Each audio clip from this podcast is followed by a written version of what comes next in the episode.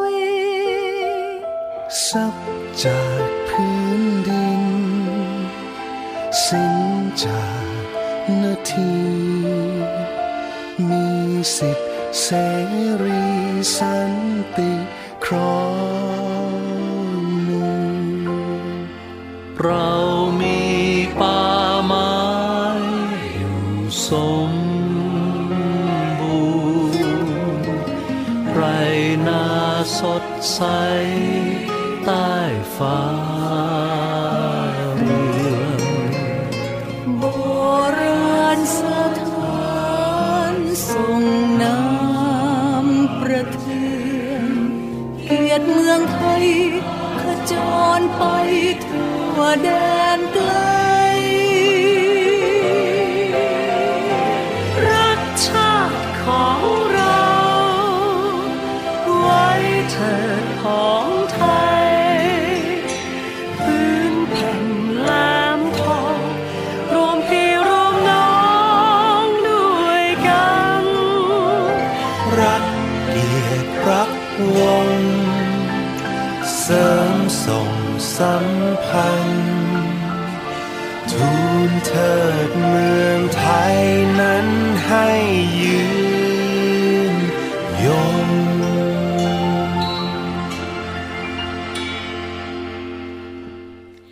วัสดีค่ะ คุณผู้ฟังค่ะ ขอต้อนรับเข้าสู่รายการภูมิคุ้มกันรายการเพื่อผู้บริโภคค่ะ ดิฉันชนะทิพไพรพงศ์เจอเจอคุณผู้ฟังเช่นเคยนะคะ วันนี้มาพร้อมกับบทเพลงแผ่นดินของเรา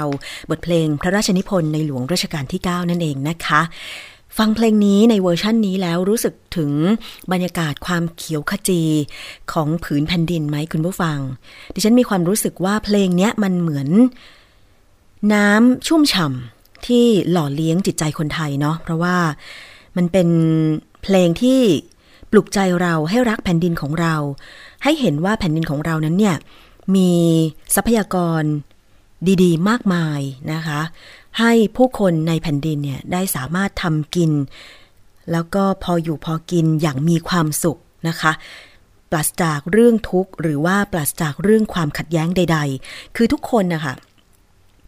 ก็ต้องตั้งหน้าตั้งตาทำมาหากิน ในน้ำมีปลาในนามีข้าวนะคะ อันเนี้ยมันเป็นสิ่งที่ในหลวงรัชกาลที่ 9 พระองค์ได้ปฏิบัติพระราชกรณียกิจ แล้วก็เป็นสิ่งที่พระองค์ฝากไว้ให้คนไทย ได้ระลึกถึงว่า ถึงแม้เราจะเจอปัญหาอะไรก็ตาม แต่ เราจะต้องทำยังไงล่ะ ให้แผ่นดินของเราเนี่ยมีความอุดมสมบูรณ์ ประชาชนมีความสุขตามอัตภาพนะคะ ไม่อดอยากปากแห้ง แล้วก็การทำการเกษตรซึ่งถือว่าเป็นพื้นฐาน พื้นฐานของเราทุกคนเลยนะ เพราะอะไร การทำการเกษตร การปลูกพืชผักผลไม้ คือการผลิตอาหารนะคะ ถ้าเรามีพื้นที่ทำการเกษตรน้อย ไม่ส่งเสริมเกษตรกร แล้วใครล่ะ จะมา ผลิตอาหารให้เรารับประทาน ถึงแม้ว่า หลายคนจะมุ่งมั่น ประกอบอาชีพที่มันมีรายได้เพิ่มมากยิ่งขึ้น แต่เชื่อไหม ยังไง เราก็ขาดแรงงานภาคเกษตรไม่ได้ ถ้าทุกคนหันไป สมมติค้าขาย แล้วจะเอาสินค้าอะไรมาขายล่ะ ตลาดเรียกว่าเกือบร้อยเปอร์เซ็นต์ นะคะ คือครึ่งหนึ่งเลยแหละ มันก็มีสินค้าเกษตร ใช่ไหมคะ คือถ้าเราทำการเกษตรน้อยลงอะต่อไป อาหารของเราก็จะน้อยลง แล้วความมั่นคงของอาหารของเราล่ะ จะอยู่ตรงไหน เพราะฉะนั้นเพลงนี้จึงเป็นสิ่งที่เตือนใจเราว่า เรามีทรัพยากรที่อุดมสมบูรณ์ เราจะรักษามัน เราจะดูแลมันยังไง ให้สมบูรณ์เหมือนเดิม ใช่ไหมคะ อย่างล่าสัตว์ ตกปลาทำได้เลี้ยงชีพ เป็นอุตสาหกรรมประมงได้ แต่ว่ามันก็ไม่ควรละทิ้งการอนุรักษ์ ใช่ไหมคะ อย่างเช่น ฤดูวางไข่ ก็ควรจะให้ปลาให้สัตว์ น้ำสัตว์ทะเลได้วางไข่ เพื่อที่ว่า เราจะได้มีอาหารกันตลอดทั้งปีนั่นเองใช่ไหมคะ อะ อันนี้ก็คือ สืบเนื่องมาจากบทเพลงนะคะ อาจจะเป็นความรู้สึกของดิฉัน คนเดียวหรือเปล่า แต่เชื่อแน่ว่าหลาย ๆ ท่านค่ะที่ฟังอยู่ ตอนนี้เริ่มเห็นความเปลี่ยนแปลง ไม่ว่าจะเป็นสภาวะโลกร้อน เมื่อหลายวันก่อนเห็นข่าว ว่าน้ำแข็งขั้วโลกเนี่ยละลายเพิ่มมากขึ้นหลายสิบเปอร์เซ็นต์แล้วเขาก็มีการคาดการณ์กันว่า ปริมาณน้ำจากน้ำแข็งที่ละลายเนี่ย มันจะเพิ่มสูงขึ้น แน่นอน มันกระทบกับโลกของเราทั้งใบ เคยได้ยินคำว่า เด็ดดอกไม้สะเทือนถึงดวงดาวไหม มีคนเพิ่มเติมให้ว่า ผลิตพลาสติกหนึ่งชิ้นก็สะเทือนถึงดวงดาวด้วยเหมือนกัน เพราะว่า มันเป็นปัจจัยหนึ่งที่ทำให้โลกของเราร้อนขึ้นอะต่อไปนี้ค่ะ เรามาช่วยกันเริ่มจากตัวเราด้วยการ กินอาหาร เท่าที่จำเป็น กินอาหารเท่าที่เราหิว แล้วตักอาหารเท่าที่เราจะกิน ไม่ว่าจะไปกินบุฟเฟ่หรือสั่งอาหารมาก็ตาม อันเนี้ยดิฉันเห็นด้วยจริง ๆ กับการรณรงค์นี้นะคะ เพราะอะไร เพราะถึงแม้ว่าเราจะมีเงินมากมายมหาศาล มากพอที่จะซื้ออาหารมารับประทานในแต่ละมื้อเนี่ยเต็มโต๊ะไปหมดเลย แต่เชื่อไหมว่าคนเรากินอาหารได้ ไม่มาก บางคนจานเดียวอิ่ม บางคนสองจานอิ่ม อันนี้เห็นกับตัวเองนะคะ บางทีเราหิวมากเลยอะ่ะ เหมือนคำพูดที่ว่ากล่องข้าวน้อยค่าแม่ก็คือแบบสั่งสั่งสั่งสั่งมาเต็มโต๊ะเลย คนเดียวบางทีสั่งสี่อย่าง เชื่อไหมว่าเวลากินไปแล้ว มันเริ่มย่อยอะ่ะยี่สิบนาทีให้หลังอ้าวฉันสั่งมาทำไมเยอะแยะเนี่ย มันกินไม่หมด กินไม่หมดก็ต้องห่อกลับบ้าน แต่บางคนไม่ได้ห่อกลับบ้านไง ใช่ไหมคะ อันเนี้ยมันก็จะเหลือทิ้ง เพราะว่าคงไม่มีใครนำอาหารที่เหลือของเราไปกินต่อ ยกเว้นว่าเราเหลือแบบ ตักกินคำเดียว หรือเราไม่ได้กินเลย อะไรอย่างเงี้ย ซึ่งการได้มาของอาหารเหล่านั้นมันก็ต้องผ่านกระบวนการเยอะมากเลย อย่างเช่นสั่ง กุ้ง ผัดสตอกะปิอย่างเงี้ยนะคะ กุ้งกว่าจะเลี้ยงมาได้เนี่ยใช้ทรัพยากรไปเท่าไหร่ อาหารเลี้ยงกุ้งเท่าไหร่ ค่าขนส่งกุ้งเท่าไหร่ ใช่ไหมคะ ปลูกสตอ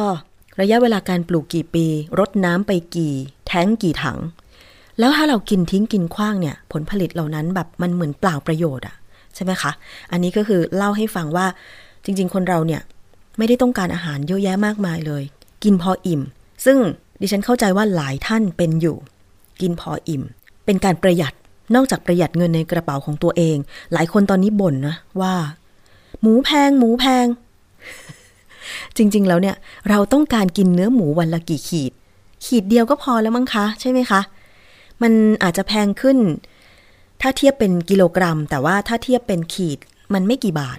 อันนี้เข้าใจว่ามันเป็นนกลไกการตลาดด้วยหรือ เป็นเรื่องของการคุมราคาด้วยอันนี้ ก็ต้องให้ทางกระทรวงพาณิชย์ไปวิเคราะห์ แต่ว่าในมุมของผู้บริโภคเนี่ยค่ะ จริง ๆ อาหารมันก็แพงขึ้นทุกปีเนาะแล้วยิ่งอุตสาหกรรมเกษตร หรือเกษตรกรเนี่ยนะคะ ผลิตอาหารได้น้อยลงด้วยปัจจัยความแห้งแล้ง น้ำท่วมหรืออะไรก็แล้วแต่ มันก็ต้องแพงเป็นธรรมดา เพราะว่าของผลิตได้น้อย ความต้องการสูง อันนี้เป็นนกลไกการตลาดอยู่แล้ว ใช่ไหมคะ แต่ว่าในมุมผู้บริโภคก็คือ เรากินนิดเดียว ปลาเราบางที อย่างปลานินอย่างเงี้ย บางคนยังกินไม่หมดตัวเลยนะ ใช่ไหมกุ้งเนี่ยกินได้กี่ตัวมื้อหนึ่งห้าตัวยำบุญเส้นใส่กุ้งหมูสับเนี่ยนะคะ แต่ด้วยความที่ดิฉันเป็นคนชอบกินยำมุนเส้นก็อาจจะทานหมดจาน แต่บางคนแบบครึ่งจานอิ่มละโดยเฉพาะคุณผู้หญิงที่รักษารูปร่างนะคะ ก็อยากจะสะท้อนว่าถ้าเราประหยัด มันไม่ใช่แค่เงินในกระเป๋า มันหมายถึงประหยัดทรัพยากร ประหยัดทุกอย่างเลยบนโลกใบนี้นะคะ คุณผู้ฟังอะเอาเป็นว่าพักเรื่องอาหารการกินชักจะหิวแล้วใช่ไหมคะ มาถึงเรื่องที่เราจะติดตามกันต่อไปค่ะ ยังไงก็ต้องติดตามกันให้ถึงที่สุดเลยนะคะ เกี่ยวกับเรื่องของบัตรพลังงาน ที่มีคนเอาไปขายในพื้นที่จังหวัดขอนแก่น แล้วก็อ้างว่ามันรักษาโรค โดยเฉพาะปวดเมื่อย เอาไปแตะตามเนื้อตามตัว หรือเอาไปจุ่มน้ำแล้วดื่ม เป็นข่าวเป็นคราวกันมาเป็นสัปดาห์สัปดาห์เลยนะ เอาให้สุดกันไปเลยด้วยคำชี้แจงค่ะ จากสถาบันเทคโนโลยีพลังงานนิวเคลียร์แห่งชาติ ซึ่งได้ชี้แจงผลตรวจวิเคราะห์องค์ประกอบธาตุในบัตรพลังงานนิวเคลียร์ค่ะ มีสารกัมมันตรังสี ใช้สกัดทำเชื้อเพลิงพลังงานนิวเคลียร์ไม่สามารถใช้ดื่มหรือกินได้ ก็สืบเนื่องมาจากว่าเจ้าบัตรพลังงาน ที่มีที่มามาจากประเทศอินโดนีเซียนี่แหละ เริ่มแรกก็คือ มันเป็นบัตรที่ถูกแถมมากับผลิตภัณฑ์เสริมอาหาร ที่เอาเข้ามาขาย แล้วก็ถูกแพร่กระจายไปในพื้นที่ต่างๆ ของไทย โดยเฉพาะอย่างที่ขอนแก่น ปรากฏพอมันมีของแถมเยอะ คนขายก็หัวใส นอกจากขายผลิตภัณฑ์เสริมอาหารให้แล้วเนี่ย ก็ยังแยกเอาบัตรพลังงานสีแดงๆเนี่ย เอาไปขายอีกต่างหากในราคาหลายพันบาท จริง ๆ มันเป็นของแถมมา แต่ไม่แถมเอาแยกไปขายนะคะ ซึ่งคำแนะนำของพนักงงานขายเนี่ยก็บอกว่า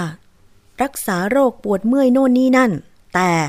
ทางสถาบันเทคโนโลยีนิวเคลียร์แห่งชาติค่ะ ได้ออกมาชี้แจง กรณี ผู้จำหน่ายบัตรพลังงานนิวเคลียร์แล้วก็นำเอกสารผลตรวจวิเคราะห์องค์ประกอบธาตุของสถาบัน ที่เคย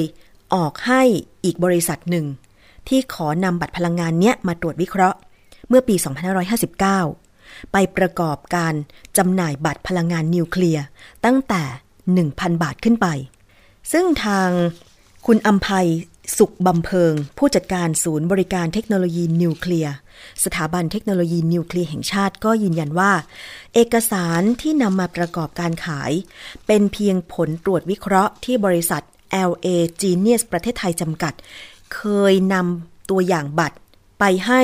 สถาบันเทคโนโลยีนิวเคลียร์แห่งชาติตรวจสอบเท่านั้น แต่ก็พบว่าในปีเดียวกัน ประชาชนออกมาร้องเรียนสำนักงานคณะกรรมการคุ้มครองผู้บริโภคหรือสคบว่ามีการนำบัตรไปขายในราคาแพง และอ้างสรรพคุณรักษาโรคครอบจักรวาลมาแล้ว ซึ่งขัดแย้งกับผลตรวจวิเคราะห์องค์ประกอบธาตุของ ที่สถาบันเทคโนโลยีนิวเคลียร์แห่งชาติ พบว่าในบัตรนั้นมีสารกัมมันตรังสีอันตรายกับร่างกาย อย่างเช่นทอเรียมยูเรเนียม ซึ่งประโยชน์ของมันเนี่ย ก็คือการนำไปสกัดเชื้อเพลิงพลังงานนิวเคลียร์ไม่ใช่นำไปดื่มหรือกิน ดังนั้นใบรับรองที่ออกไปเป็นเพียงผลตรวจ ไม่ใช่การยืนยันว่ารักษาโรคได้ และหลังจากที่มีปัญหาร้องเรียน ทางสถาบันเทคโนโลยีนิวเคลียร์แห่งชาติ ก็ไม่ได้รับตรวจให้กับบริษัทใด ๆ อีกเลย เพราะกลัวว่าจะนำไปใช้เพื่อหลอกลวงประชาชน เราจะไปฟังนะคะ การสัมภาษณ์คุณอัมภัยสุขบำเพ็ง ผู้จัดการศูนย์บริการเทคโนโลยีนิวเคลียร์ว่าที่มาที่ไปเป็นอย่างไรนะคะ ผู้สื่อข่าวของไทย PBS คุณจิราพรคำพาพันธ์ ไปพูดคุยเรื่องนี้ไปฟังกันค่ะ คือผมเรียนย้อนไปนิดนึงนะครับ เมื่อปี 59 นะครับ วันที่ 2 สิงหาเนี่ยบริษัท LA Genius เนี่ยประเทศไทยส่งการ์ดเนี่ยไซส์ขนาดเล็กนะครับไซส์ขนาดเล็ก เท่ากับบัตรเครดิตนะครับ ส่งมาให้ทางสนวิเคราะห์ ในใบคำขอเนี่ยเขาระบุชัดเจนว่าอ่าให้เราเนี่ยวิเคราะห์ถึงองค์ประกอบของธาตุว่าในแผ่นการ์ดเนี่ยประกอบด้วยองค์ประกอบอะไรบ้างประกอบด้วยธาตุอะไรบ้าง ทางแลบก็วิเคราะห์วันที่2ไปเขาส่งมา วันที่ 3 เราทำการวิเคราะห์และออกรายงานผล ก็ประกอบด้วยธาตุประมาณ 14-15ธาตุ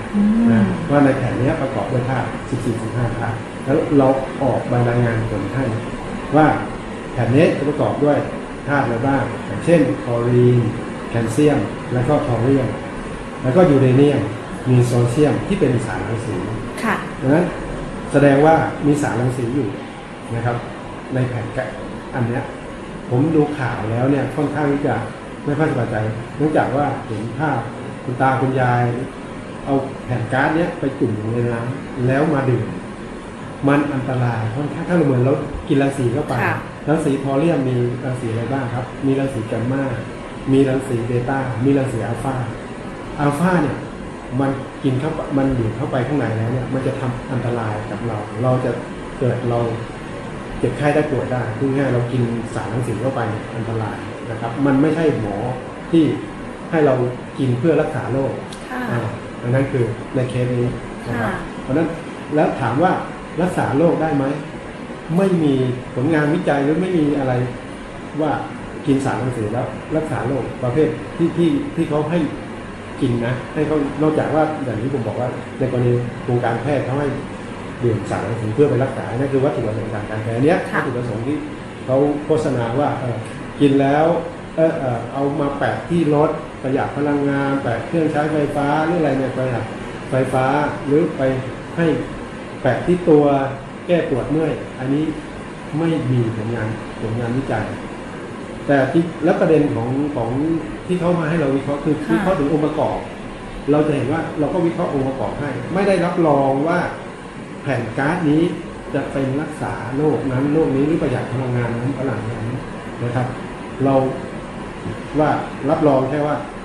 ประกอบด้วยองค์ประกอบด้วยธาตุอะไรบ้างอืมนะครับ อันนี้ค่ะคือคือในแผนการ์ดนะอืมครับ ทีนี้มันก็เลยถูกจับโยงมากับกรณีในปัจจุบันครับที่มันมีการแพร่ระบาดมาอีกรอบหนึ่งครับไซส์เห็นบอกว่ามันใหญ่ขึ้น ใช่ ปัจจุบันจะเห็นว่าไซส์เนี่ยใหญ่ขึ้น ค่ะ นั่นแสดงว่าเขาอาจจะบรรจุ อันนี้เพราะเราไม่ได้วิเคราะห์นั้น จริงๆ ในรายงานผลเราก็บอกว่าเรารับรองผลเนี่ยเฉพาะแผ่นตัวอย่างที่เอามาให้เราค่ะ เราวิเคราะห์เท่านั้น ค่ะ นะครับ เพราะฉะนั้นเมื่อก่อนก่อนนี้นั้นน่ะคือไซส์เท่ากับบัตรเอ่อเครดิตใช่ไหมครับปัจจุบันเห็นภาพข่าวเนี่ย ไซส์ใหญ่ แสดงว่าอาจจะนะครับอาจจะบรรจุพวกอันเนี้ยเข้าไปมากขึ้นมากขึ้นอ่าความอันตรายก็อาจจะมีมากขึ้นนะครับอืมแต่ถามค่ะว่าผลที่ออกมาเนี่ยมันมากไหมก็เป็นระดับรังสีธรรมชาติ แต่เราค่ะก็ไม่ควรที่จะเอามากินหรือกินมารับประเออทานมามาอยู่ใกล้ตัวเราค่ะผมยกตัวอย่างสักแผ่นหนึ่งระดับรังสีน้อยจริงอยู่แต่เกิดมีหลาย ๆ แผ่นระดับรังสีก็จะมากขึ้นถูกไหมครับ เหมือน กองไฟอะสุนแรงขึ้นก็ความร้อนก็แผ่มาหาเรารังสีก็จะแผ่มาหาเรา เราก็จะมีโอกาสอันตรายได้ถามเป็นความรู้ค่ะพี่อภัยคะปกติแล้วสารรังสีพวกนี้อะค่ะครับถ้าเกิดว่านำมาใช้ให้มันเป็นประโยชน์กับร่างกาย มันมันถือว่าเป็นสารที่มีประโยชน์ไหมคะ ถ้าเกิดว่าใช้อย่างที่ต้องทำการแพทคืย์อประโยชน์อย่างเช่นทอเรียมเนี่ยอ่าเขาเอาไปสกัดจริงๆมันมีในธรรมชาติอยู่นะทอเรียมยูเรเนียมเนี่ยมีอยู่ในธรรมชาติเขาไปสกัดแยก เอามาเป็นให้มันมีความเข้มข้นมากขึ้นเขาไม่ใช้ทำอะไรไปใช้เชื้อเพลิงเป็นเชื้อเพลิงนิวเคลียร์อยู่ในโรงไฟฟ้านิวเคลียร์หรืออยู่ในเครื่องเตาปฏิกรณ์อันนี้คือเป็นเชื้อเพลิงที่สามารถที่จะใช้งานได้นะครับ อันนี้คือประโยชน์ของเขาแต่แล้วมามาใช้ในลักษณะนี้มันไม่ใช่ที่จะเป็นประโยชน์สำหรับอ่าเราที่จะไปกินหรือไปให้รักษาโรคนะครับไม่มันเป็นอันตรายมันคนละเรื่องกันเลย คนละเรื่องครับอ๋อคนละเรื่องอ่า มันคนละเรื่องกันเลย ประโยชน์ของมันคือสกัดเป็นเชื้อเพลิครับงยูเรเนียมยูเรเนียมอ่ายูเรเนียมค่ะนะยูเรเนียมก็เป็นเชื้อเพลิงนิวเคลียร์ค่ะนิดหนึ่งค่ะทอเรียมแล้วก็ในสกัดค่ะ แต่อีเจ้าบัตรตัวนี้คือมันมีพอเลียมมียูเรเนียมเข้าไปด้วยครับซึ่งแม้ว่าปริมาณมันอาจจะไม่ได้เยอะมากครับแต่เมื่อไม่เยอะถ้ามันสะสม คือถ้าเมื่อสมมติว่าวันนี้เรากินสมมติมันเกิดค่ะแตกพี่อะไรนะ เราตุ่มน้ำวันนี้กินไปหนึ่งแก้วอีกพรุ่งนี้ตุ่มไปอีก ก็มันสะสมเข้าไปในร่างกายเราเรื่อยๆ ก็เราอาจจะเป็นอันตรายได้อ่าค่ะ แล้วทีเนี้ยเราจะมีวิธีการพอมีกระแสข่าวออกมาแบบนี้แล้วค่ะ เรามีวิธีที่จะป้องกันในการตรวจสอบในการวิเคราะห์คุณองค์ประกอบของธาตุต่อไปยังไงบ้างไหมคะคือปัจจุบันเนี่ยเราก็เอ่อพยายามเข้มงวดในการรับตัวอย่างมากขึ้น ก็จะพิจารณาตัวอย่างว่าเออตัวอย่างในลักษณะไหนที่เขามีเจตนาดีพูดง่ายบางค่ะการดประเภทประเภทนี้ก็เรามองได้ว่า เออถ้าส่งมาวิเคราะห์เนี่ยเราก็เราก็อาจจะไม่ได้รับวิวิเคราะห์ให้ เพราะดูแล้วสองบริษัทที่มาวิเคราะห์เนี่ยเมื่อปี 59 ก็มีเหตุในลักษณะนี้ทั้งสองบริษัทเลยนะครับอันนี้อีกบริษัทหนึ่งนะครับเกิดเหตุในปีนี้นะครับอืมอ่าเพราะฉะนั้นเราก็พิจารณาแล้วว่าอนาคตถ้ามาวิเคราะห์ในเชิง เพื่อจะไปหลอกลวงประชาชนเนี่ยเราก็อาจจะไม่วิเคราะห์ให้พูดง่ายนจริงๆคนที่วัตถุประสงค์เขาเขาค่ะก็เจตนาดีคุณลักษณะก็วิเคราะห์เพื่อดูองค์ประกอบว่ามีประกอบอะไรบ้างอย่างเช่นเขาจะไปทำเหมืองอะไรประเภทนั้นอ่าเออว่าขุดแร่มาดูวิเคราะห์ว่า เออค่ะคุ้มค่ากับการที่จะไปลงทุนไหมอะไรเงี้ยค่ะเออนะครัค่ะบก็จะเป็นการวิเคราะห์เพื่อธุรกิจหรือว่าใช่เพื่อประโยชน์เพื่อประโยชน์แบบนั้นมากกว่า มากกว่าใช่ แต่ถ้าจะมาใช้ในเรื่องของสุขภาพเนี่ยก็คือมันก็จะมีแค่ 2 บริษัทที่ปี 59 แล้วก็อีกบริษัทนี้ที่โผล่ขึ้นมายังไงก็ไม่รู้อย่างนี้ใช่ไหมคะครับทีนี้สอทนมีการแบบตรวจอะไรเพิ่มเติมไหมคะ หลังจากนี้ไปหรือว่ามีอะไรเพิ่มเติมไหมคะ กับบริษัทที่เขาเอายาเข้ามาเอ้ยอิบัตสการ์ดสมาร์ทการ์ดเข้ามาอย่างเงี้ยคือค่ะจริงๆเหมือนมีมาตรการอะไรไหมเหมืคะอนปีที่แล้วเหมือนปี 59 นะครับอ่าอ่าครั้งนั้นเราก็บริษัทที่มันมีปัญหาตอนนั้นก็ เนื่องจากว่าเขาร้องไปที่สคบเพราะว่าดำเนินคดีไปอ่าอ่าค่ะตอนปี59ผมมองในลักษณะเนี้ย ถ้าเราคิดว่าสมมติประชาชนประชาชนเกิดมันมาหลอกลวงก็ร้องไปสคบได้นะผมมองว่าร้องแล้วถ้าประชาชนที่เขาเห็นว่า เออการ์ดเนี้ยมันอันตราย ก็จะส่งคืนส่งกลับไปไหนก็เขาบริษัทเขาคงไม่รับเลยค่ะก็อาจจะส่งมาทางสตนก็ได้ครับเพื่ออืมเพื่อประโยชน์กับกับประชาชนอืม เพื่อเราจะมาดูวิจัยครับหรือว่าศึกษาต่อไปใช่ไหมคะแต่ก็ย้ำว่าในกรณีรายที่เกิดขึ้นเนี่ย มันไม่ได้เพิ่งมาเกิดขึ้นครับมันเคยเกิดขึ้นมาแล้วใช่มาปี59มันเกิดขึ้นมาค่ะแล้วครั้งหนึ่งแล้วนะอ่าแล้วแล้วครั้งนี้ก็อีกบริษัทหนึ่งก็เกิดขึ้นมาอีกก็เราเราก็มองว่าเอออนาคตเนี่ยเราประเภทเนี้ยเราจะเข้มงวดในการตรวจรับเพื่อการวิเคราะห์อืม เพราะว่ามันก็ทำให้ชื่อเสียงของเรานี่ด่างพร้อยไปด้วย เป็นเป็นส่วนหนึ่งที่ถูกพาดพิงใช่ไหมคะครับในกรณีแบบนี้พี่อภัยมีอะไรอยากจะเตือนฝากประชาชนอีกรอบไหมคะจริงๆผมผมผมอยากฝากบอกประชาชนนะครับว่าไอ้ที่เรารับรองให้เนี่ยอืมรับรองว่าองค์ประกอบอะไร เราไม่ได้รับรองว่าอันนี้เอาไปใช้งานแล้วนะจะร่างกายแข็งแรงหรือจะสุขภาพดีขึ้นเจ็บไข้ได้ป่วย หรือประหยัดพลังงานอะไรเนี่ยเราไม่ได้รับรองเลยค่ะ เรารับรองแค่องค์ประกอบทีนี้ขอเตือนประชาชนว่าอย่าไปหลงเชื่อกับคำแอบอ้างอ้างหน่วยงานของรัฐว่าให้การรับรองเนี่ยต้องลองอย่าไปหลงเชื่อ ขอให้ค่ะสอบถามหน่วยงานที่เขาเอ่อมีชื่ออยู่ในอยู่ในการรับรองว่าเอ้ยเขารับรองจริงไหมอะไรเงี้ยค่ะในเคสเนี้ยผมเคยมีมีเอ่อชาวบ้านโทรมาเอ่อโทรมาเพื่อสอบถามว่าเอ้ย ผลที่รับรองเนี่ยรับรองอะไรไปอะก็อธิบายให้ชาวบ้านเขาฟังเขาก็บางท่านเขาก็สอบถามมายังหน่วยงานต้นสังกัดก่อนอืมผมมองว่าควรที่จะสอบถามเขาก่อน ก่อนที่จะหลงเชื่อซื้อการ์ดไปในราคาพันพันกว่าบาทเออพันกว่าบาทนะครับทีที่ครั้งที่แล้วก็พันกว่าบาทเหมือนกัน ราคาเท่ากันราคารูปแบบเดียวกันครับรูปแบบเดียวกัน อันนี้ไซส์ใหญ่ขึ้นอีกนะครับผมผมมองว่าความอันตรายอาจจะค่ะมากขึ้นถ้าเกิดว่าเรา กินเข้าไปหรืออะไรเนี่ยครับ โอเคได้ครัค่ะบผม พี่ ขอบคุณค่ะ ขอบคุณค่ะ นั่นคือการพูดคุยนะคะ ของผู้สื่อข่าวไทย PBS ค่ะ คุณจิราพรคำพาพันธ์ กับคุณอัมภัยสุขบำเพ็งนะคะ ผู้จัดการศูนย์บริการเทคโนโลยีนิวเคลียร์ สถาบันเทคโนโลยีนิวเคลียร์แห่งชาตินะคะ ได้ทราบที่มาที่ไปกันแล้วเนาะถึงใบรับรองที่ผู้ขายบัตรสมาร์ทการ์ดหรือบัตรพลังงานที่เอาไปอวดอ้างว่ารักษาโรค โดยเฉพาะปวดเมื่อย เอาไปแตะตามตัวจะหายปวด เอาไปจุ่มน้ำกินจะหายเมื่อย อันเนี้ยเขารับรองแค่ว่าบริษัทที่ขอให้เขาตรวจเนี่ยนะคะเมื่อปี 2559 เนี่ยพิสูจน์แค่ว่ามันมีสารอะไร ซึ่งก็บอกไปแล้วว่ามันมีสารอะไรบ้าง อย่างเช่นทอเรียมเนี่ย คือ ไม่ควรนำมากินเลยนะ ทอเรียมยูเรเนียมเนี่ย ประโยชน์ของมันคือนำไปสกัดเชื้อเพลิงเป็นพลังงานนิวเคลียร์ แต่ว่าอีบริษัทที่เอาบัตรสมาร์ทการ์ดที่เป็นของแถมจากผลิตภัณฑ์เสริมอาหาร แล้วก็แยกไปขายนี่แหละ ไปหลอกชาวบ้าน พูดง่ายๆเลยเป็นหลอกชาวบ้านว่ามันรักษาโรคได้ แต่จริง ๆ แล้วสถาบันเทคโนโลยีนิวเคลียร์แห่งชาติไม่เคยรับรองว่ามันรักษาโรคได้ เพียงแต่บอกว่าบัตรเนี้ยมันมีทอเรียมนะ มันมียูเรเนียม มันมีสารกัมมันตรังสีเท่านั้นเองนะคะ เพราะฉะนั้นตอนเนี้ยมีคำแนะนำจากอาจารย์อีกท่านหนึ่งว่า ควรจะหยุดในการที่จะใช้บัตรนี้เอามันไปเอามันไปทำอะไรดีอะอย่าเพิ่งเอามันไปทิ้งนะ เดี๋ยวมันจะลงไปในพื้นดิน ลงไปในน้ำแล้วมันจะอันตรายไปยิ่งกว่านี้ เก็บมันไว้ห่างๆตัวก่อน แล้วก็อาจจะเอาไปให้ทางสสจในจังหวัดอะเก็บรวบรวมแล้วก็ นำไปทำลายให้ถูกวิธีนะคะ คือคำมีคำแนะนำจากรองศาสตราจารย์วีรชัยพุทธวงศ์ค่ะ จากภาควิชาสาขาเคมี คณะศิลปศาสตร์และวิทยาศาสตร์ มหาวิทยาลัยเกษตรศาสตร์นะคะก็บอกว่าได้ส่งมอบบัตรพลังงานนิวเคลียร์ที่ได้มาเนี่ยให้กับสถาบันเทคโนโลยีนิวเคลียร์แห่งชาติเพื่อนำไปตรวจสอบแล้ว แล้วก็หลังจากนี้อย่างที่คุณอภัยได้บอกไปว่าสถาบันเทคโนโลยีนิวเคลียร์แห่งชาติเนี่ยจะนำตัวอย่างไป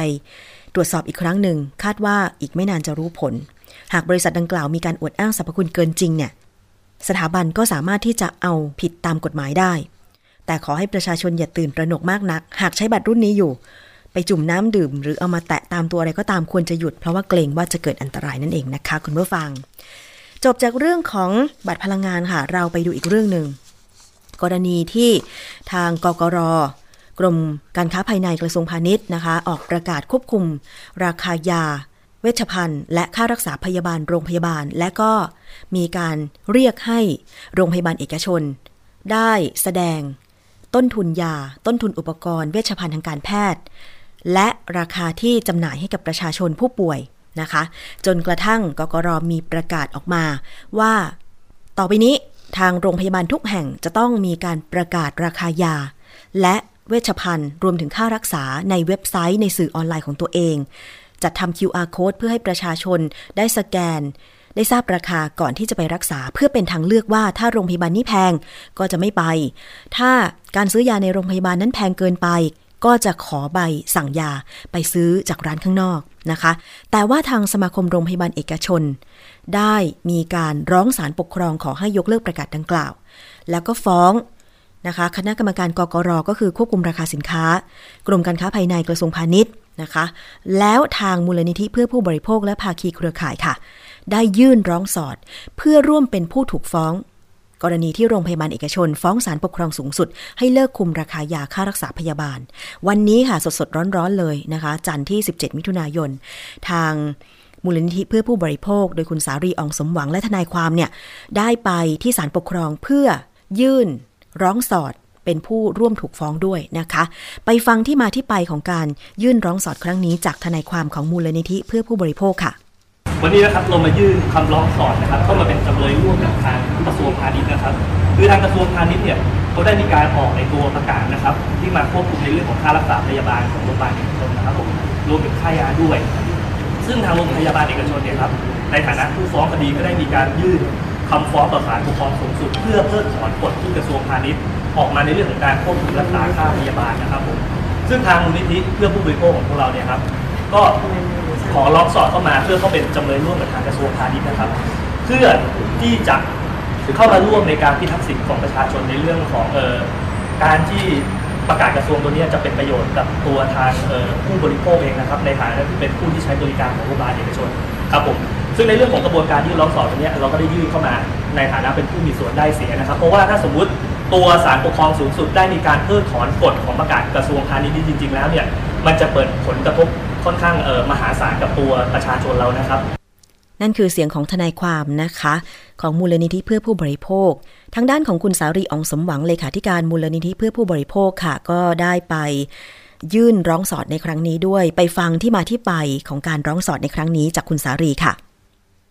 ก็ต้องบอกว่าถ้าประกาศฉบับนี้ถูกยกเลิกเนี่ยนะฮะมันก็จะเกิดผลกระทบกับประชาชนแน่นอนขณะนี้เรามีเรื่องร้องเรียนว่าค่ารักษาพยาบาลเนี่ยมันแพงเกินจริงนะฮะคนเนี่ยได้รับการรักษาที่เกินความจำเป็น อย่างเช่น ยกตัวอย่างนะฮะที่กรณีที่กระทรวงพาณิชย์ส่งให้ตำรวจเรื่อง นอนโรงพยาบาล2คืน30,000บาทท้องเสีย ต้องตั้งคำถามเลยว่า ถ้าเราไปด้วยบัตรทอง เราไปด้วยประกันสังคม ไปด้วยสวัสดิการข้าราชการเนี่ยเราจะได้รับการนอนโรงพยาบาลไหมนะคะเพราะฉะนั้นถ้าเราไม่ได้รับการนอนโรงพยาบาลแสดงว่าเราได้รับการรักษาที่เกินจำเป็นหรือเปล่านี่เป็นคำถามนะคะ ส่วนอันที่สองเนี่ยอนอกอออย่างเช่น เรามีเรื่องร้องเรียนว่าคุณถูกมีดบาดหนึ่งเซนที่ฝ่ามือเนี่ย คุณถูกจับเข้าห้องผ่าตัดเสียค่ารักษาไปหกหมื่นกว่าบาทหกหมื่นนะฮะ เพราะฉะนั้นเนี่ยนี่มันมันรักษาเกินจำเป็นหรือเปล่านะคะแล้วก็ประเด็นที่สองที่เป็นผลกระทบกับผู้บริโภคชัดเจนก็คือว่า เมื่อค่ารักษาพยาบาลแพงถ้าคนไข้ไม่มีเงิน คนไข้ถูกโรงพยาบาลฟ้องคดีนะคะก็เป็นภาระในการที่จะต้องดำเนินคดี ส่วนอันที่สามที่ชัดเจนเนี่ยก็คืออเป็นหนี้นะฮะอย่างเช่นรายที่ผ่าตัดสมองเนี่ย เกิดเกือบ8 0 0แสนบาทเนี่ย เพราะฉะนั้นเนี่ยเขาก็เป็นหนี้เป็นสินนะฮะ ซึ่งอ่าแต่ถ้าคุณไปใช้บริการในกรณีฉุกเฉิน แล้วได้รับการรักษาฟรีเนี่ย กรณีเนี้ยไม่ถึง 3 0 0แสนบาท เพราะฉะนั้นแน่นอนว่าค่ารักษาพยาบาลเหล่านี้ขนาดเนี้ยแพงมากจนกระทั่งแม้กระทั่งเอ่อผู้มีรายได้ปกติเนี่ยยังไม่สามารถใช้บริการโรงพยาบาลเอกชนได้คือเรียกว่าแพงเกินดัชนี ชี้วัดของผู้บริโภค แล้วทำให้ผู้บริโภคเกิดปัญหา หรือแม้กระทั่งรวมทั้งปัญหาที่เกิดขึ้นกับแพทย์ด้วย เราพบว่าแพทย์แทนที่จะรักษาพยาบาลอย่างเดียวเนี่ยต้องกลายเป็นพนักงานที่เหมือนส่งเสริมการขายของโรงพยาบาลค่ะ นั่นคือปัญหาที่ตามมาจากการรักษา ที่แพงเกินจริง หรือค่ายาที่แพงเกินจริงนะคะ เดี๋ยวเอาเป็นว่าเรามาตามความคืบหน้ากันต่อไป กรณีนี้ยังไม่จบนะคะคุณผู้ฟัง ติดตามได้ในรายการภูมิคุ้มกันรายการเพื่อผู้บริโภคค่ะในช่วงนี้นะคะเราจะไปติดตามคิดก่อนเชื่อกับดรแก้วกังสดานอัมภัยกันต่อเลยดีกว่าค่ะ วันนี้นำกลับมาให้ฟังอีกครั้งนะคะ หลายคนพยายามที่จะใช้วิธีการหรือผลิตภัณฑ์ต่างๆ เพื่อให้ตัวเองคงความสาว เลี่ยงแก่ เราจะทำได้ไหมนะคะ ไปฟังในช่วงนี้เลยค่ะ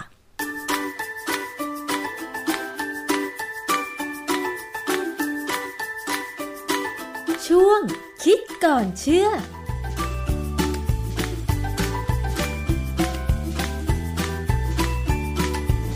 พูดถึงความแก่เนี่ยนะคะ ใครๆก็ไม่อยากแก่ดิฉันเอง ถ้าเป็นไปได้ก็อยากจะคงสภาพนี้ให้นานที่สุด แต่เราก็คงเลี่ยงไม่ได้ใช่ไหมคะ แต่ว่าปัจจุบันเนี่ยมันก็มีผลิตภัณฑ์หรือวิธีการต่างๆ นานาที่โฆษณาว่าชะลอวัยเลี่ยงความแก่ได้จริงหรือเปล่าอาจารย์เอิ่มมันจะจริงได้ยังไง ในพระพุทธเจ้าท่านสอนว่าอะไรนะทุกอย่างมันมีการล่วงวัยเนี่ยมันล่วงไปเรื่อยๆ เราแก่เราเราเริ่มแก่เมื่อเราเกิด มมันก็เริ่มแก่ไปเรื่อยๆนะค่ะเพราะฉะนั้นตอนนี้มันจะมีมันจะมีไอ้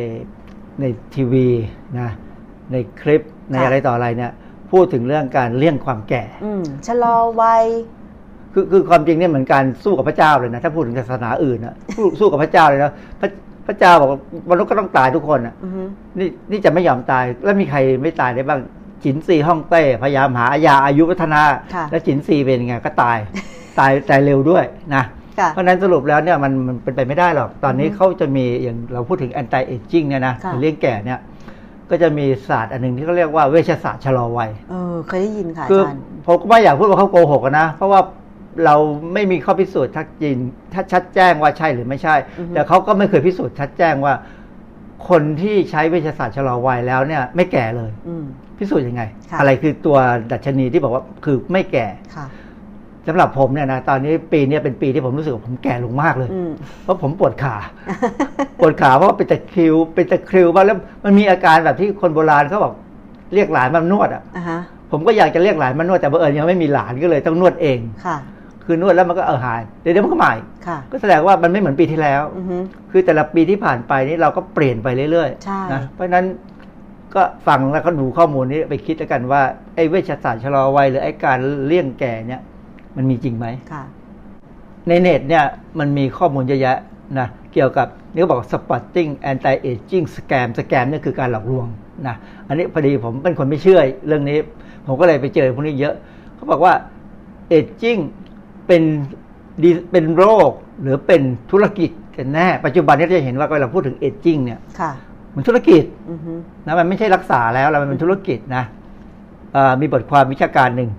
เขาบอก anti aging quackery คำว่า quackery เนี่ยแปลว่ามัน quack นี่คือเสียงเป็ด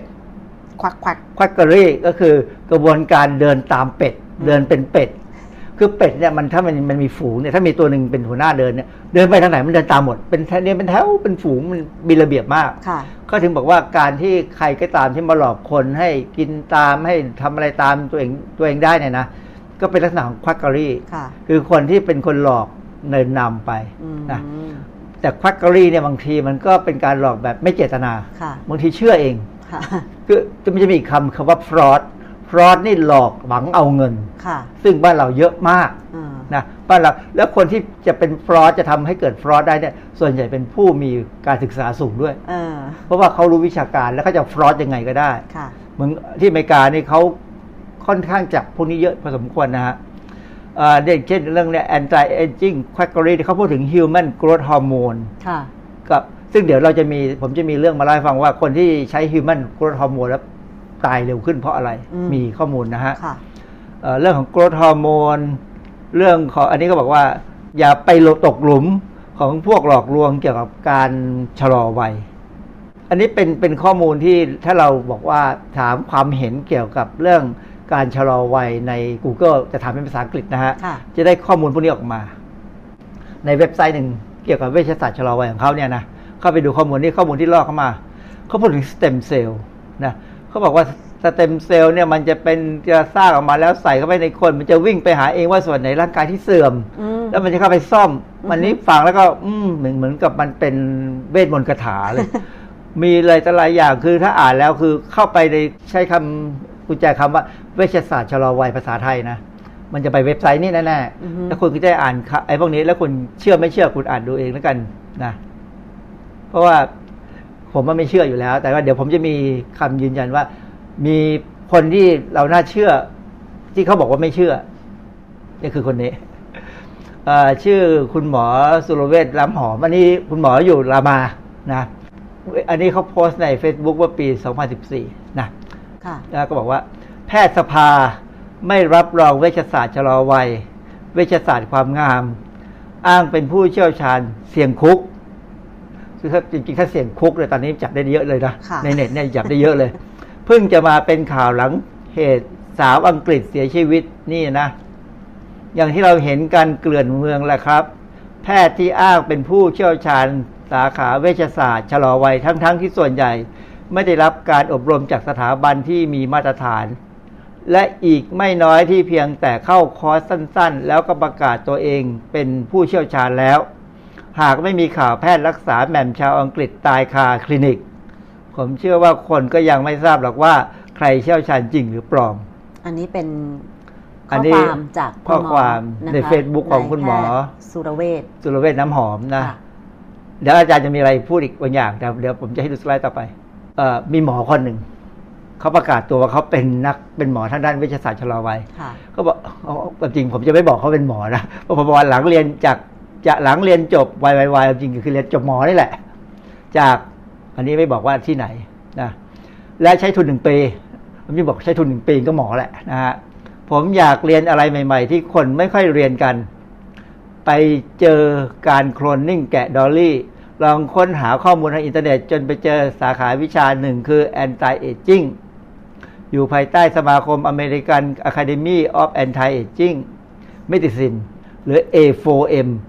นะอันอันนี้คือ A ก็คือ anti aging for M ก็คือ medicine นี่แหละเขาเรียกว่า A4M ค่ะผมก็เพิ่งเคยเจอไอ้เนี่ยนะ ในชิคาโกคือเมืองชิคาโกรัฐอิลลินอยส์นี่แหละ ซึ่งเป็นสมาคมแรกในอเมริกาที่เปิดสอนด้านนี้อย่างจริงจัง ตอนนั้นคนที่ไปเรียนส่วนใหญ่จะเป็นอาจารย์เก่งๆ และมีประสบการณ์มาก่อน ใช้เวลาเรียนสองปีเต็ม ต้องบินไปเดือนละครั้ง ครั้งละครึ่งเดือน คือพูดง่ายๆไม่ได้เรียนประจำหรอกคือบินไปบินมา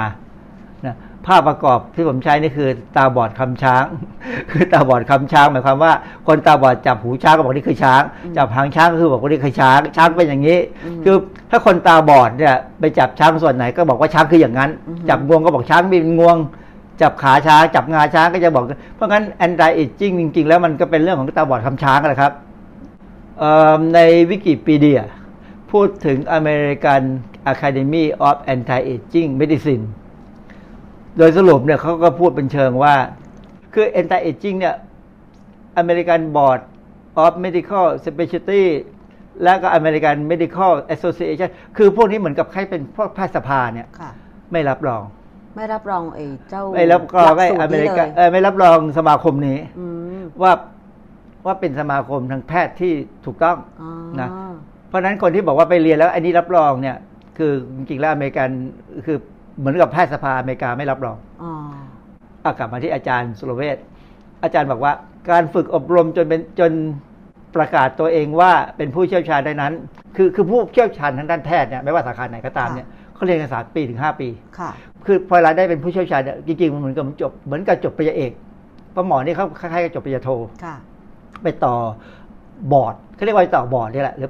ต่อผู้เชี่ยวชาญเนี่ยคือค่ะจบเหมือนจบปริญญาเอกเงินเดือนจะเข้าปริญญาเอกเลยค่ะนะภายใต้หลักสูตรที่เข้มข้นในสถาบันที่มาตรฐานจริง ๆ และสุดท้ายต้องสอบจนได้วุฒิบัตรคือได้บอร์ดนี่แหละค่ะก็จึงประกาศตัวเองได้ว่าการที่ไปเรียนต่อต่างประเทศ แล้วได้ American board of นู่นนี่ก็ไม่ได้หมายความว่าความ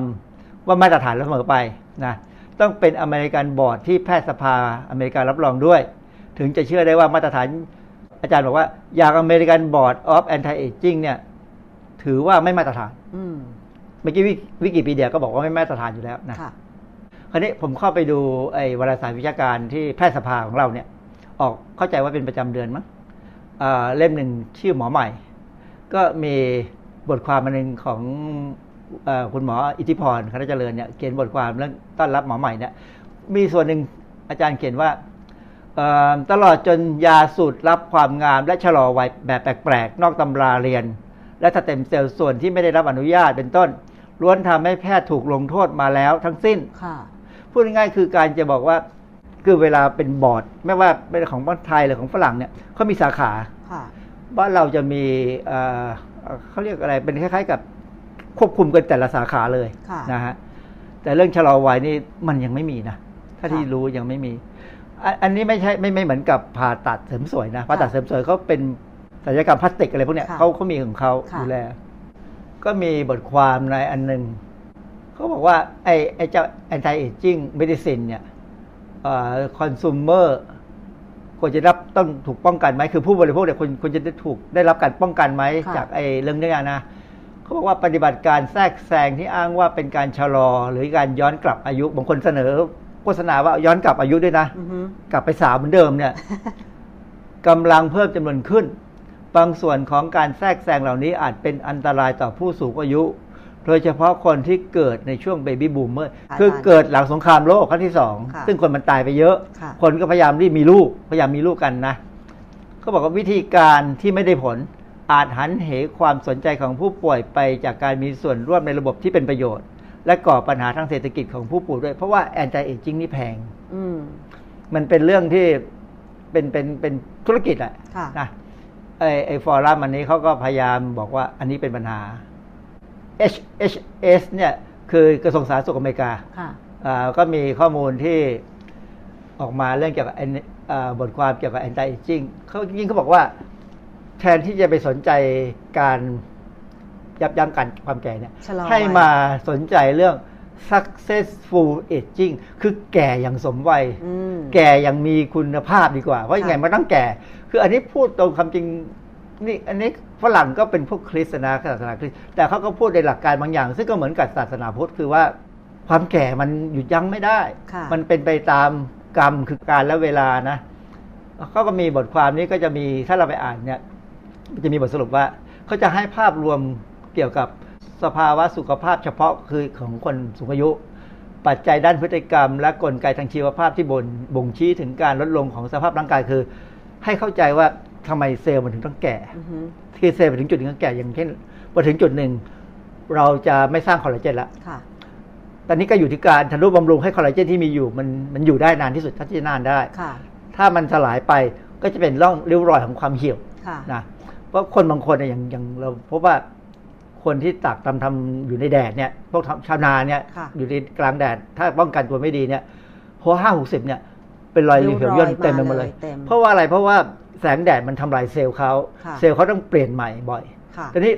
เซลล์ของร่างกายเราเนี่ยส่วนใหญ่ มันจะแบ่งได้ประมาณ 50 ครั้งห้าสิบครั้งเองเหรอคะ50 ครั้ง เพราะฉะนั้นเรามีแล้สิวทธิ์ระยะเวลาเท่าไหร่ถึงจะเปลี่ยนครั้งหนึ่งก็มันขึ้นอยู่กับว่าเซลล์มันตายเร็วไหมอ๋อคือถ้าถ้าเรารักษาเซลล์ให้สดชื่นไม่ตายเร็ว เราก็จะผลัดเปลี่ยนช้าใช่แล้ว การที่ผลัดเปลี่ยน 50 ครั้งของเราก็จะยืดอายุออกไปก็จะยืดออกไปเช่นถ้าเราสองปีครั้งก็อยู่ถึงร้อยโอ้แต่มันจะไม่ถึงอย่างนั้นหรอกเพราะว่าเรามีโอกาสต้องไปเจอแดดต้องเจอสารเคมีต้องอะไรต่ออะไรนะคือเพผราะฉะลันั้ดนเซลล์นี่มันผลัดทั้งตัวเลยหรือว่ายังไงคะาจารทยอยผลัดทยอยผลัด คือคือจริงๆเนี่ยเซลล์บางส่วนของร่างกาย เช่นของของเอ่ออย่างเช่นเม็ดเลือดอย่างเงี้ยนะค่ะมันจะเปลี่ยนทุกสามสัปดาห์อ๋อคือมันก็ไม่ได้เหมือนกับว่ามันจะต้องห้าสิบครั้งอย่างเท่านั้นเองค่ะเซลล์เซลล์เม็ดเลือดนี่สร้างใหม่ค่ะ ไม่ไม่ได้ไม่ได้ไม่ได้เปลี่ยนไปเป็นมาไม่ได้ไม่ไม่ได้หมายความว่ามีการแบ่งค่ะเป็นการสร้างใหม่คือเอา stem cell ในในในไขกระดูกมาสร้างค่ะเป็นคนละเรื่องนะค่ะแต่ถ้าเป็นเซลล์อวัยวะ เช่นเอาทางทางเดินอาหารค่ะเช่นผิวหน้าหรืออะไรก็ตามเนี่ยส่วนใหญ่จะประมาณ 50 ครั้งอืมเพราะฉะนั้นถ้าเรามีการเปลี่ยนเซลล์มาก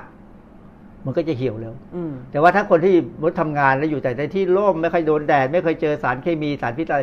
เซลล์จะเปลี่ยนช้าก็จะเต่งตึงกว่าอืมนะค่ะซึ่งซึ่งอันนี้ก็เป็นวิธีการหนึ่งที่ว่าถ้าใครอยากจะแก่ช้าก็พยายามระวังตัว ไปกลางแดดก็กลางร่มค่ะนะคืออันนี้อาจจะเป็นเทคนิคอันหนึ่งที่ว่า คนอิสลามเขาถึงคลุมตัวกันแดดเพราะว่าเขาอยู่ในทะเลทรายแดดมันแรงมากค่ะเขาอาจจะมีผิว เราเราก็ไม่เคยเห็นว่าคนที่เขาคลุมตัวทั้งตัวเนี่ย ข้างในเขาเป็นยังไงเขาเป็นยังไงค่ะเพราะ มันจะเห็นได้เฉพาะคนที่เป็นสามีภรรยากันเท่านั้นเองคนในคนครอบคครันวคนเท่านั้นนอกนี่จะไม่เห็นนะใช่ซึ่งก็อันนี้อันนี้ก็แล้วแต่นะอันนี้ผมมีประเด็นอันนี้อันนี้เป็นข่าวเอ่อความเสี่ยงของ anti aging medicine คือความเสี่ยงของการที่จะไปใช้เวชศาสตร์ชะลอวัยค่ะเอาข่าวเนี่ย แปลออกมาจากภาษาอังกฤษนะ คุณฮอปเนี่ยเขาบอกว่าเขาเป็นคนไม่กลัวตายค่ะแต่เธอเป็นมะเร็งนะ แต่สิ่งที่เธอกังวลคือว่าเธอกำลังแก่ลง แล้วก็ไม่สามารถวิ่งมาราธอนขี่ม้าหรือขับเครื่องบินได้อืมคือคือเป็นคนที่คงออกกำลังกายประจำอะค่ะนะพอรู้ว่าเป็นมะเร็งก็ไม่เป็นไรไม่ว่าไม่มากไม่ไม่กลัวมะเร็งนะแต่ว่ากลัวว่าพอแก่แล้วมันทำไม่ได้ ก็เลยไปหาหมอหมอชื่ออลันมินส์นะหมอนี่อ้างว่าผู้ผู้เชี่ยวชาญด้านการใช้ยาจัดการความแก่อือฮึเอ่อซึ่งได้วินิจฉัยแล้วก็บอกว่า คุณฮอปเนี่ยควรจะกินฮอร์โมนสังเคราะห์เพื่อการเจริญเติบโต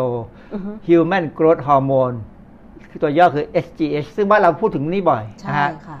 เอ่อซึ่ง US FDA หรือออยอเมริกาเนี่ยเคยเตือนแล้วว่าอาจจะก่อความเสี่ยงอันตรายอย่างใหญ่หลวงค่ะคือเข้าไปในเว็บของ US FDA เนี่ยมีมีบทความเตือนเรื่องพวกนี้อยู่ค่ะนะ แต่คุณฮอปนี่บอกว่า กลัวแก่มากกว่า กลัวไม่ได้วิ่งมาราธอนไม่ได้ขี่ม้านะ ก็เลยไปหาหมอมิ้นหมอมิ้นแกก็จ่ายยา แต่หมอหมอนี่แกไม่รู้ว่าคนนี้เขาเป็นมะเร็งนะคือค่ะคือไม่ได้ตรวจอะไรเลยคือคือไปถึงก็อยากอยากไม่อยากแก่อ่าฮะก็อะไม่อยากแก่กิน human growth hormone ซะเพราะไอ้ growth hormone พวกนี้ส่วนใหญ่กระตุ้นการแบ่งเซลล์อืมคืออย่างที่บอกว่าแก่คือแบ่งเซลล์ไม่แบ่งแล้วมันปล่อยค่ะแล้ว ก็ถ้ามันแบ่งได้เอ่ออันนี้คือปัญหาแหละ หลังจากฉีดฮอร์โมนที่ต้นขาหกครั้งต่อสัปดาห์ได้หกเดือน เธอก็ไม่พบความแก่นี่ผมแปลมาจากภาษาอังกฤษเลยนะค่ะเธอก็ไม่พบความแก่เลย เพราะตายเสียก่อนเออด้วยการลุกรามของมะเร็งตับ โอ้โหคืออย่างนี้ไอ้ฮิมไอ้กรดฮอร์โมนบางตัวเนี่ย มันไปกระตุ้นให้เซลล์แบ่ง ถ้าไปเจอเซลล์มะเร็งก็ยิ่งเกิดแบ่งมันปกติเซลล์มะเร็งนี่ไม่ต้องกระตุ้นก็แบ่งอยู่แล้วค่ะ ไปเจอกรดฮอร์โมนก็ไปเสริมให้มันแบ่งมากขึ้นมากขึ้นเลยตายเร็วกก็ว่าเลยปกตายติเร็วนะค่ะ ไม่มีใครพิสูจน์ได้ว่ามันเป็นเพราะ HGH หรือเปล่านะ แต่ในแพทย์มิ้นก็กล่าวว่า ถ้าเขารู้ว่าเธอเป็นมะเร็งอยู่คงไม่สั่งฮอร์โมนให้เธอแน่โอ้โหเพราะว่าหมอคงรู้กันอยู่อะว่า คนที่เป็นมะเร็งเนี่ยมันแบ่งเซลล์มันแบ่งอยู่แล้วค่ะไอ้กรดฮอร์โมนมันก็ไปกระตุ้นกันแบ่งอยู่แล้วนะเพราะฉะนั้นอันนี้มันเหมือนกับไปเสริมให้มันตายเร็วขึ้นค่ะจะบอกว่า ปัจจุบัน หมอนับพันคนกำลังดูแลสวคือผู้สูงวัยนี่แหละ อเมริกัน 78 ล้านคนค่ะ78 ล้านคนนี่คือเกิดช่วง baby boomer นะ ที่ยังหวังว่าจะไม่แก่อืมคือคือช่วงเนี้ยคนอเมริกันพยายามอยากจะอยู่นานๆนะเพราะคิดว่าประเทศเนี่ยกำลังมีพัฒนาการของทางวิทยาศาสตร์การแพทย์ อาจจะช่วยทำให้อยู่ได้นานขึ้นค่ะก็เลยไม่อยากตาย ก็พยายามหาทางอยู่นะเขาบอกว่าไอ้ธุรกิจเกี่ยวกับไม่ยอมแก่เนี่ย มีมูลค่าทั่วโลกในปี อันนี้ 2015 นะ300พันล้านเหรียญไม่ใช่สามพันล้าน 300พันล้านก็คือ3แสนล้านค่ะเหรียญ ค่ะคูณ 30 เข้าไปก็เป็นล้านล้าน โอ้โห เยอะมาก เพราะฉะนั้นธุรกิจนี้เป็นธุรกิจที่เหมือนกับช่วยให้คนมีความหวังในชีวิตค่ะ อาจารย์คะแล้วการที่เราจะชะลอวัยได้ แสดงว่าเราจะต้องให้สารอะไรก็ตามที่มันสามารถช่วยเอ่อทำให้เราเป็นหนุ่มเป็นสาวได้ แล้วเมื่อกี้คำว่าโกรทฮอร์โมนนี่มันคืออะไรคะอาจารย์ ก็คือกรดฮอร์โมนเนี่ยร่างกายเราสร้างขึ้นมา ตั้งแต่เราเด็กอืมนะตั้งแต่เราอยู่ในในตัวในแม่หรือในท้องแม่ด้วยซ้ำนะค่ะมันจะเป็นตัวที่กระตุ้นให้เซลล์เนี่ยแบ่งอืมแบ่งแล้วก็โตขึ้นมาเรื่อยๆจนถึงจุดหนึ่งค่ะเราจะมีขีดจำกัดค่ะของการเจริญเติบโตค่ะจากนั้นหลังจากที่เราโตเต็มที่อายุสักสิบแปดสิบเก้ายี่สิบเนี่ย เราก็จะพยายามที่จะชะลอหรือว่าทำให้ตัวเราเนี่ยอยู่ในสภาพที่ดีที่สุดอือฮึไปเรื่อยๆ แต่มันจริงๆ มันเริ่มแก่แล้วค่ะเพราะว่าการ เพิ่มเซลล์ มันจะเริ่มน้อยกว่าการทำลายเซลล์อืมนะเอ่อแต่นี่ human growth hormone เนี่ยมันก็จะลดลงไปเรื่อยๆ เมื่อเราโตเต็มที่ค่ะคราวนี้ไอ้ human growth hormone เนี่ยสามารถสังเคราะห์ได้ทางพันธุวิศวกรรมเลย สามารถอ๋อสร้างได้จากแบคทีเรียที่ซ้ำตอนหลังเนี่ยค่ะนะเพราะฉะนั้นถ้าฉีดไปในสัตว์เนี่ยมันมีการพิสูจน์ค่ะว่าทำให้สัตว์เนี่ยมีการแบ่งเซลล์เพิ่มขึ้นอืมเซลล์ส่วนที่ไม่เคยแบ่งก็จะแบ่งได้อือฮึ ถามว่าในคนเป็นไหมก็เป็นอือฮึก็อย่างเมื่อกี้เนี่ยที่เราตัวอย่างของเราเนี่ยคือ คือเพราะเอิญเนี่ยเซลล์ที่ไวกับ human growth hormone ที่ไวที่สุดก็คือเซลล์มะเร็งอืมแล้วจริงๆเนี่ยในร่างกายเราเนี่ยจะมีเซลล์มะเร็งอย่างน้อยวันละประมาณ7 8 0 0 0 เซลล์ มันมีอยู่แล้วเหรอคะอาจารย์มันจะเกิดขึ้นค่ะ ซึ่งระบบภูมิต้านทานเราจะทำลายทิ้งค่ะ ถ้าเราทำลายได้หมดก็จบไปค่ะทำลายไม่หมดก็ไปซ่อนค่ะ แล้วถ้ามันซ่อนอยู่แล้วมันเกิดมาเจอ human growth hormone ที่ใส่เข้าไป มันไปของมันได้ ก็กลายเป็นว่าเซลล์มะเร็งแบ่งตัวเพิ่มอย่างรวดเร็ว อันนี้คือสิ่งที่ FDA อเมริกากลัวค่ะ ถึงความจริงของบ้านเราก็กลัวนะ คือเพราะนั้นเราถึงพยายามจะบอกว่า ไอ้พวกนี้เนี่ย ถ้าจะใช้จริงๆเนี่ย ความจริงมันต้องมีเหตุผลที่ชัดเจนค่ะ แต่ว่าแพทย์เวชศาสตร์ชะลอวัยเนี่ยเขาเอามาใช้อืมเพราะฉะนั้นก็เลยเป็นเรื่องที่น่ากังวลค่ะ ซึ่งจริงแล้วเอ่อหลักสูตรเวชศาสตร์ชะลอวัย สถาบันที่อเมริกาเอง แม้แต่ FDA อเมริกาก็ยังไม่รับรอง เพราะฉะนั้นแสดงว่าใครก็ตามที่ไปเรียนเพิ่มทางเรื่องนี้ก็ยังไม่ถูกรับรอง คือมันมันมันไม่มีแพทยสภาอเมริกาไม่รับรองแพทยสภาไทยก็ยังไม่รับรองค่ะเพราะมันมันมันยังขาดการพิสูจน์อะอืมคือไม่แน่แน่อนาคตอาจจะได้ผล ถ้ามันได้ผลจริง ๆ มีการพิสูจน์จริง ๆ มันก็อยากเป็นการรับรองค่ะนะเพราะฉะนั้นในตอนนี้ที่ยังไม่รับรองเนี่ยใครที่ไปจะไปใช้เรื่องพวกเนี้ยนะ ก็ต้องประเมินให้ดีค่ะ ระวังนิดหน่อยแล้วระวังอะระวังตัวเอง ว่าคุ้มไหมที่จะเสี่ยงค่ะ เพราะว่ามันมีโอกาสก้ากึ่งกัน ถ้าเกิดว่าคุณไม่รู้ตัวว่าคุณเป็นมะเร็งใช่ไหมคะอาจารย์ ก็เหมือนอย่างที่ตัวอย่างที่ยกเนี่ยนะฮะค่ะว่าน่ากลัว อืมใช่นะคะ เพราะฉะนั้นก็จริง ๆ แล้วเราแก่ไปตามการเวลา แต่ว่าการดูแลสภาพร่างกายให้แก่อย่างมีคุณภาพ อย่างไงต่างหากที่จะสามารถทำให้เรามีคุณภาพชีวิตที่ดีได้นะคะ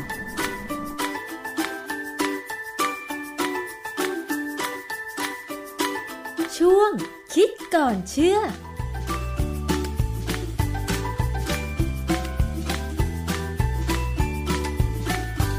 ค่ะคิดก่อนเชื่อกับดรแก้วกังสดานนภัยนักพิษวิทยานะคะ เรื่องราวต่างๆ งานวิจัยทางด้านวิทยาศาสตร์นำมาพูดคุยในช่วงนี้ติดตามรับฟังกันได้ค่ะ วันนี้หมดเวลาแล้วสำหรับ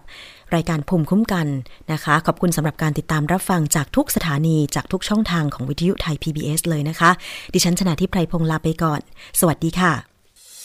ติดตามรับฟังรายการย้อนหลังได้ที่เว็บไซต์และแอปพลิเคชันไทย PBS Radio